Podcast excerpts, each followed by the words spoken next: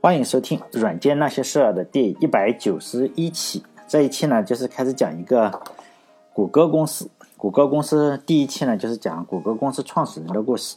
在这个世界上，真的存在一家网站，叫做谷歌，而且呢，它是世界上流量第一大的网站。在二零一三年八月十六日，按美国西部时间是三点五十一分的时候，谷歌的整个的服务啊，全线出现了故障。不仅仅是这个谷歌的搜索，还有 Gmail、YouTube，还有谷歌 Driver，所有的服务啊都出现了大概五分钟左右的故障。好像是搜索呢只一分钟故障，然后其他的服务呢大概五分钟左右的时候去陆续上线了。在这五分钟之内，全球的互联网因为谷歌服务不能使用了，然后整个的流量下降了百分之四十。我之所以说这些呢，就是目的呢就是证明一下谷歌确实存在。第二呢，是证明它不但存在，而且影响力呢是在整个世界上是无可争议的，呃，第一名。所以呢，我想正儿八经的做几期节目吧，来研究一下现在这个互联网巨人的早期的生涯，主要是谷歌公司早期的生涯。这是第一期啊，按照惯例，先来讲谷歌公司创始人小时候的故事。和大多数美国公司实际上是一样，谷歌也有两个创始人，一个呢叫做 Larry Page。另一个呢叫做 s e l g e n Brin，这两个人呢是斯坦福大学的同学，而且呢他们是早期的时候完成了谷歌初期的一个探索，后来呢就有越来越多非常厉害的人加入。这个呢可能会牵扯的人名比较多，以后呢我就不去做翻译了，因为我的水平英语水平实在是非常的抱歉。在百分之九十九的情况下，我都会把这些名字读错，尤其是一些欧洲的。欧洲裔的美国人或者是一些印度裔美国人的名字啊，就非常我根本不知道怎么读。现在先来讲其中的第一个，叫做 Larry Page。这个人呢是美国人，他出生在美国和加拿大交界的一个地方，就是五大湖区的那个密歇根。出生的地点呢应该是该州的首府叫 Lansing。呃，我有个很有出息的同学，就是去了美国嘛，他现在在这个密歇根。州的福特公司工作，然后整天给我们吹福特公司有多么的厉害。我听了以后呢，实际上是比较感觉到比较有道理。然后呢，我就买了一辆本田。莱瑞佩子的爸爸呢是密歇根大学毕业的，是计算机方面一个先驱的人物。后来呢，他是在那里教呃计算机的教授，而且呢主要是教计算机嘛。在他父亲的教导之下呢莱瑞佩子在九岁的时候他已经。能够在他父亲的指导之下做出了一个软件，就是自处理软件。我们要知道，自处理软件和我们用一个自处理软件打字是完全不同的。所以呢，这个 Larry Page 他就说呢，他是中学中第一个能够做出自处理软件的人。我觉得这种差距还是非常非常巨大的。尤其是我们有些人是在二十多岁，像我大概就是上了大学之后才开始接触计算机、学习编程。而很多人呢是工作了几年之后还想学，比如说三十岁开始学习编程，而有些人像这个 Larry Page 呢，在九岁他就已经开始做得出软件了。我觉得这种差距呢，很可能是一生都没有办法去弥补的。虽然说我们有个鸡汤的话叫种一棵树啊，最好的时间是十年前，其次呢是现在。不过这种事情好像是没有什么好的办法，毕竟，呃，谁能有个这个计算机教授的爸爸是吧？也正是因为这个原因，所以呢，我经常在我做节目的时候啊，就是看一下这些人小时候是做些什么事情的。比如说，我讲过 Linux 的作者 Linux 呢，他是十岁之前就开始学习编程，因为他外公呢是计算机的教授。像游戏方面非常厉害的卡马克，他也是十岁之前开始编程。还有比尔盖茨呢，还有另一个苹果公司另一个创始人叫沃兹嘛。这些人都是十岁之前就已经开始编程。我个人觉得小时候受什么样的教育都是非常重要的。但是呢，我们也不要说是一下子放弃自己的人生嘛。我觉得像编程天才啊，或者是数学天才，这这些都是天生的，根本就不是老师教出来的。但是如果我们仅仅是想学会写程序，或者是学会微积分，或者是学会三角函数的话，还是可以学会的。靠老师还是可以学会的。就每个人的人生都是不同的，这也是我为什么很讨厌说如何培养下一个比尔盖茨，或者如何培养下一个体育的天才，就是这种鸡汤文嘛，看起来是非常假，也非常讨厌很多人生导师就是这个样子，他搞出一些模棱两可的东西来让大家去做，实际上呢，天才是培养不出来的。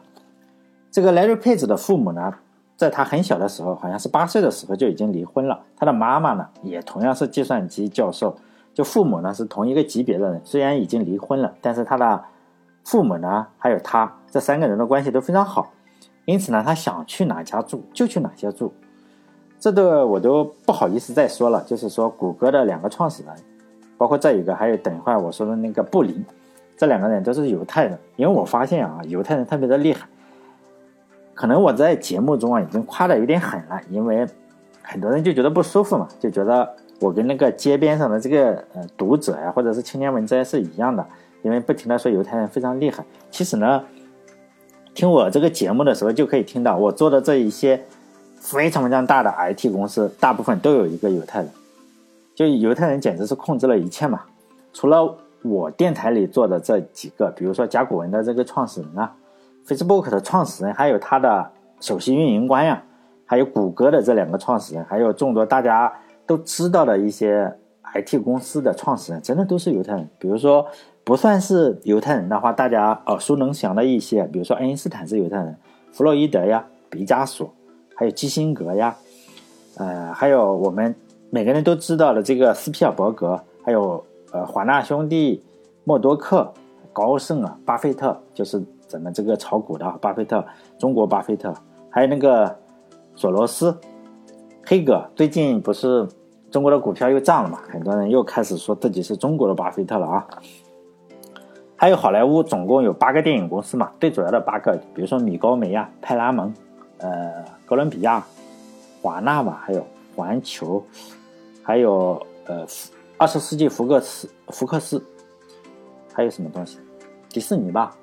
呃，反正七八个嘛，他的后台的老板都是犹太人，在科学界之中啊，尤其是呃咱们这个每个人都知道的诺贝尔奖，大概四分之一的百分之二十二到百分之二十五之间的，哎，拿诺贝尔奖的人呢，都是犹太人。我们要知道，犹太人在世界上只占了多少？就一千六百万，这就是一个中国一线城市，大一点的一线城市啊。这个人口总和就是一千万，像天津啊，或者是像保定、哈尔滨，或者石家庄这样的城市，或者西安啊这样的城市，就是一千多万，再加上一些流动人口一千六百万，就这么个大的一个城市。像重庆、上海就超它一千万，像重庆两千多万，然后上海两千多万，北京可能加起来也要两千万，就已经超过了整个犹太人的总和。也不是吹啊，就是我们山东济南吧，比如说。大概一千万左右，八百万到一千万的人，比如说一年出平均三个诺贝尔奖。现在的情况是，犹太人每年出三四个，每年都出三四个。不是说，如果像呃我们山东济南的话，不要说就这么大规模的一个城市，一年出，就算三年出一个的话，也肯定天天吹嘛。以山东济南的总人口的话，接近呃超过犹太人的一半，何况人家并不是说只出这个诺贝尔奖嘛。如果不服的话，比如说哈，很多人还是不服我，我我要再说一下，马克思也是这个犹太人，但这个有就有点扯远了。其实呢，我还是非常希望所有的人都是平等的嘛。比如说，按照人口基数来发这个诺贝尔奖，比如说中国你有接近是吧，三三分之一、四分之一的人口，就发给你三分之一、四分之一的诺贝尔奖，当然那样也很好。只是后来我慢慢发现了这个现象，就没有办法说。用我受到的教育来解释嘛，就不懂就问。按照虎扑上的那个虎扑论坛上的呃说法，就是不懂就问嘛。比如说，大量的犹太人获得了诺贝尔奖。还有呢，我发现了大量的呃，大家关注体育的话，就会发现长跑运动员大量的都是哪里？肯尼亚和埃塞俄比亚这两个地方，大部分都是冠亚军，就是他们这这几这两个地方，他们的身材就是又细又高又长，然后这个腿啊。就浑身好像都是肌肉，但是又比较瘦。如果大家看短跑冠军的话，大部分也是西非的一些后裔，比如说牙买加。呃，我们都知道这个博尔特这种飞人，你就看到他整个的爆发力看起来就比较强。实际上，他们一跑步的话，你就发现短跑，呃，最厉害的两个国家就是呃非洲牙买加和这呃非洲的牙买加和美国的就和美国。实际上，美国的后裔呢，也就是呃。就是短跑的这个呃牙买加这里西非过去的一些人，就他们的身材啊，你一看就是爆发力非常强。所以呢，有种说法就是叫长跑就是肯尼亚，短跑牙买加嘛。如果大家喜欢体育的话，就会发现这个这个非常什么，还有大量的非洲人，比如说有马赛人，就平均身高非常高，一米九五，然后眼睛也非常好，不会像我们这种近视眼啊，像我近视眼就非常厉害，他们没有近视眼，不但没有近视眼，像我们普通去测的这个，他一眼就能看到最最下面，呃，好像央视还是哪个地方，我看了一个叫做呃，就一个娱乐节目吧，然后大家就看那个。请了几个这个马赛人过来去测，就是哦，好像叫只有你想不到还是什么，然后请了几个人过来去测这个视力，就他们随便找几个人过来一看，就是六点零、七点零，就这种样子，就是主持人要拿望远镜去看，就他们眼睛非常好，而且身高就非常高。后来这就是我个人的想法，我相信这种方法也这种想法也许是不对的，但是有时候我又没有办办法去说服我自己嘛，就觉得也许真的是有种族天赋这种。东西，比如说，呃，另一个创始人也是嘛。再说另一个创始人也是犹太人，这很奇怪哈。好多 IT 公司的创始人就是犹太人。再说这个另一个创始人就是布林嘛，这个人是哪里？苏联的移民，他出生在苏联，他的父母呢同样都是犹太人，啊，而且他的父母都是苏联的莫斯科大学毕业的，就是莫斯科大学毕业的学生。最后呢，他们都是苏联的科学家和教授。他父亲的名字，他父亲的名字叫米哈伊尔·布林，然后他妈妈的名字叫叶夫根尼亚·布林。当年苏联还是存在的，我们都知道苏联和美国的关系都不是非常的好，也这都是众所周知的事情。现在包括苏联解体以后是俄罗斯嘛，俄罗斯跟美国的关系也不是很好。所以下面的故事。呃，其实都是来自于亚马逊上一本书，就十一块多美金啊，因为我是订了年卡的那种东西，就是《The Google Story》，是二零零八年出版的，但是二零一八年呢，他又做了一个更新的版本。我，呃，讲的故事都是这里的，并不是我胡乱编的哈。就老布林接受采访的时候是是这样说，因为他是犹太人嘛，他本来是想当宇航员的，但是呢，因为犹太人的身份，在当时的情况下，苏联也是比较排斥犹太人的。就没有办法去报考物理学这种比较叫什么高精尖的行业吧？可能你要读了天体物理，可能就能够上天。但是呢，因为他是犹太人的身份，就没有办法，他只好去报考了什么数学。然后他数学又非常好，但是数学即使非常好的话，也没有办法进入特别特别核心的部门。所以他当然也找了一个很好的国企，就是苏联的国企嘛。大概在。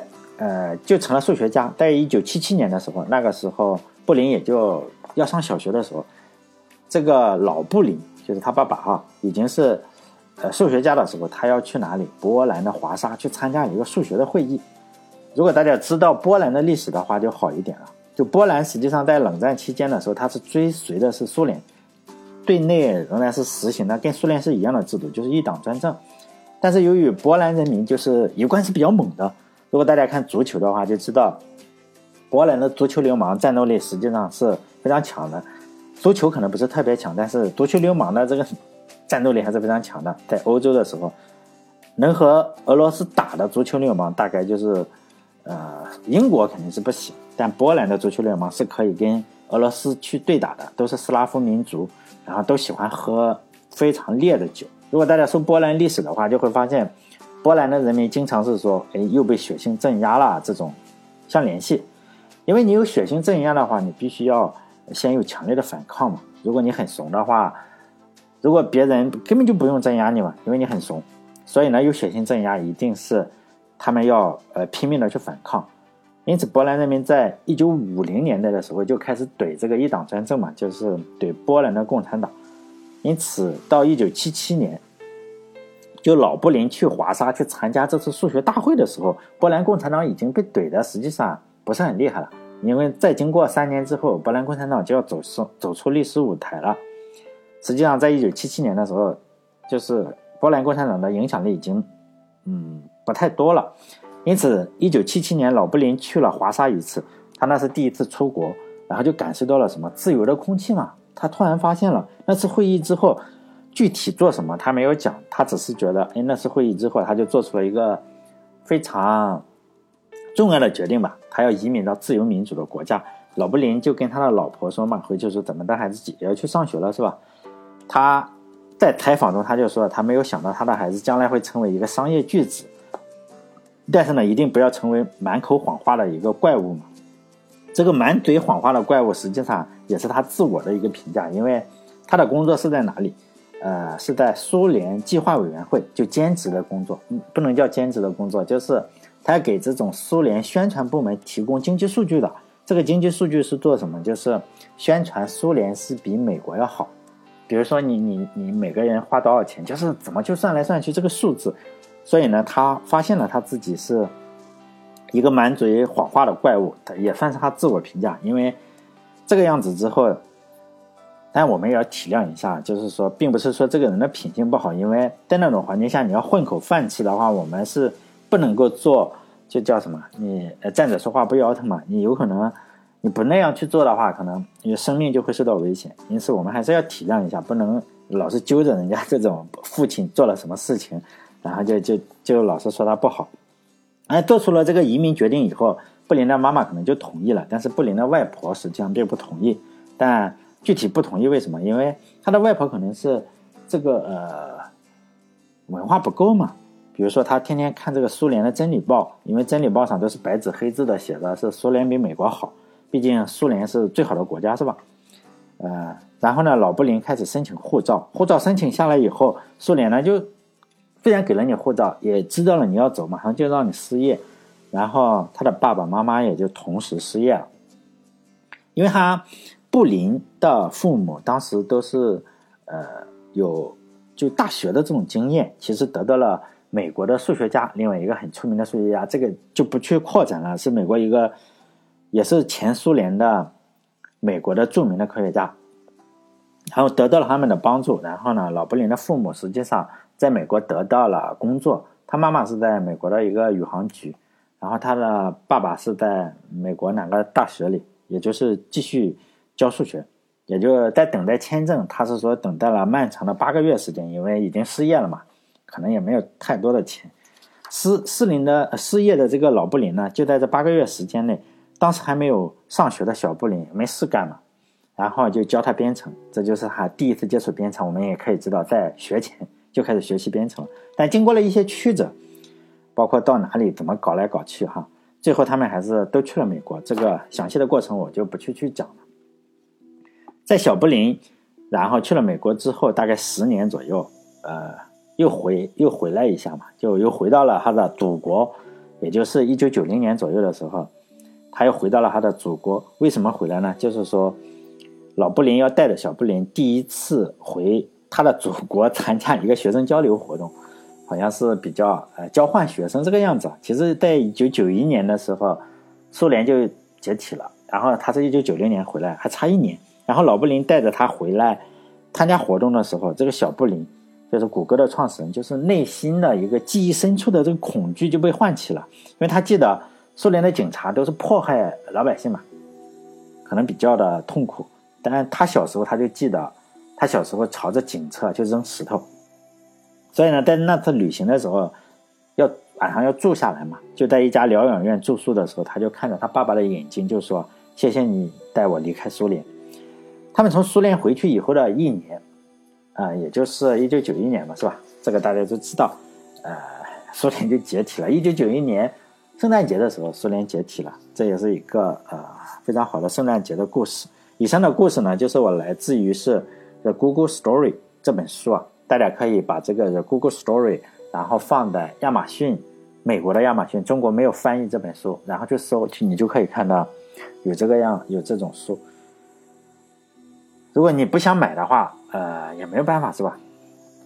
你不想买，你就不能看嘛，也不要找我找破解，因为有人会找我找破解，我很痛苦，我也不想去破解。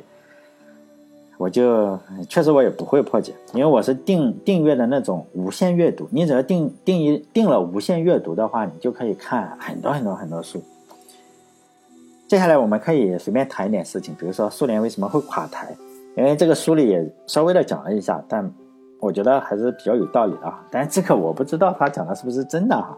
你可以能够看出这本书的一个他讲的嘛，我只是转述一下，这个我不知道。一个国家会不会为什么会垮台，肯定是有各方各面的各种原因嘛，很难说。很难说是哪一个原因占主要的，有的说是军事原因啊，有的说是经济原因。但是后来我总结了一下，我发现预测哪个国家会垮台实际上并不难，尤其是我们已经经历了很多国家的垮台嘛，比如说伊拉克呀，或者是就政府的垮台，国家并不会垮，因为人还在那里嘛。所以就是当时政府的垮台，我发现预测哪个政府垮台实际上并不难，准确度可以超过百分之九十。而且这个方法非常简单，也不用看这个明星的相背，实际上明星无所谓嘛。你有枪的话，明星相背就猫着嘛。你如果足够强硬的话，老百姓是就是猫着。如果大家看这个楚，呃，我又想讲一下历史的话，你就会发现是这个样子。实际上也是，包括楚国建建国的时候，楚国马上称王，但你只要碰上一个特别猛的那种人，楚国就不称王了，就就是这个样子。你就特别猛，你不停的杀人的话，大家都会猫着，不会不会说，我一定要去推翻你，不会这种样子。所以呢，看明星相背实际上并不太靠谱。你说看哪个国家有多少导弹，哪个国家有多少的军队，也不太靠谱。后来外国有个分析方法叫什么 “follow the money”，就是说呢，你看钱去了哪里。我觉得 “follow the money” 呢不够准确。为什么呢？就是正更准确的方法应该是 follow the children，就是说呢，去跟踪这个政府的孩子们去了哪里，就他亲生的孩子们去了哪里。我个人觉得，钱可能是身外之物，因为他统治一个国家的话，钱实际上相对是比较好赚的。但是呢，孩子并不太好搞啊。你你孬好是自己亲生的嘛，并不是说用钱可以买来的。我们要相信，就是人的本能可能是。骗别人是可以的，骗钱也是可以的，骗自己孩子的相对比较少。孩子并不是亲血亲嘛，包括自己的父母、自己的老婆、自己的孩子，不能算是身外之物哈。所以呢，我觉得最好的分析方法就是分析 follow the children，就是当时苏联最高领导人嘛，赫鲁晓夫，就是他的国家主席，赫鲁晓夫的儿子、儿媳妇还有孙子那一辈，就移民美国了嘛。当时他们还在厨房里，就是呃，跟美国总统里根嘛，就争论社会主义好还是资本主义好，就争论他们的孩子是要生活在社会主义的环境下，还是生活在哎资本主义的环境下。实际上，结局是很明显的。赫鲁晓夫已经虽然表面上是非常非常强硬的，就是说美国一定是社会主义，但实际上他的孩子都已经移民了。就是最终呢，还是移民到了美国，他的孙子辈什么都在美国，现在都在美国。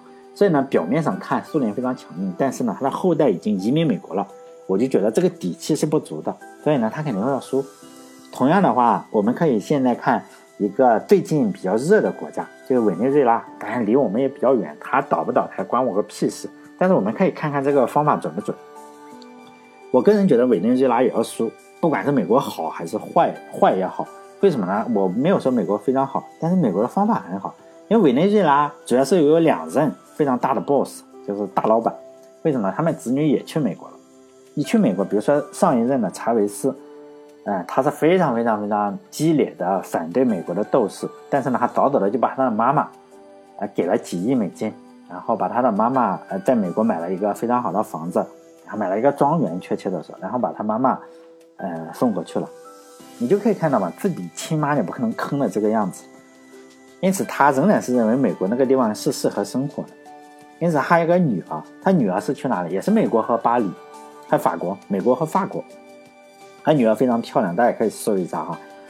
有私人飞机，就是说来往于这三个国家吧。就是回家的话就去呃委内瑞拉，然后玩的话就去美国。而且他是美国的加拿大歌手 Justin Bieber 的粉丝。他喜欢去找这个贾斯汀·比伯去合影，呃，网上有他的合影，而且还喜欢晒美元，他不会晒这个委内瑞拉货币，因为已经贬值了嘛。他其中在 Instagram 上是晒美美元，所以呢，你我们可以看到他的妈妈、他的女儿都送到美国去了。不管美国好还是坏，我们仍然是可以赌美国会赢。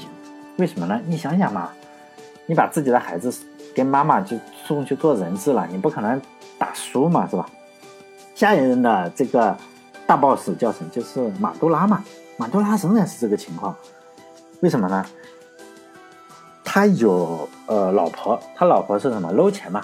他老婆在哪里有很多的钱？在加拿大和美国。加拿大应该赚了不少钱，就是封了他们很多的钱，啊，封了二十多个人了已经。有私人飞机停在美国的那个呃机场里，然后被美国扣住了。然后还有大量的呃天然气呀、石油呀这些东西，就马多拉的老婆就干这个事情。还有马多拉的不知道是姐姐还是妹妹，叫 sister，因为国外这一点就比较烦人，他就说他 sister，我们没有办法知道他的姐姐还是妹妹。两个儿子，也就是他的舅、他的外甥，就那两个人要喊他舅舅嘛。两个外甥实际上是在美国，就他的亲戚啊都在美国。然后你说他还在不停的反抗美国的话，这一点就有点像我们看《史记》的话就知道，两个国家争斗的话，他不会要你一笔钱，他就要你的人质，就把你儿子送过来。就是说，你跟我要叫秦晋之交嘛？怎么秦晋之交？把亲儿子送过来，最好是当皇帝的那个。你不服我就砍了他的脑袋嘛，就这个样子，我们就可以知道。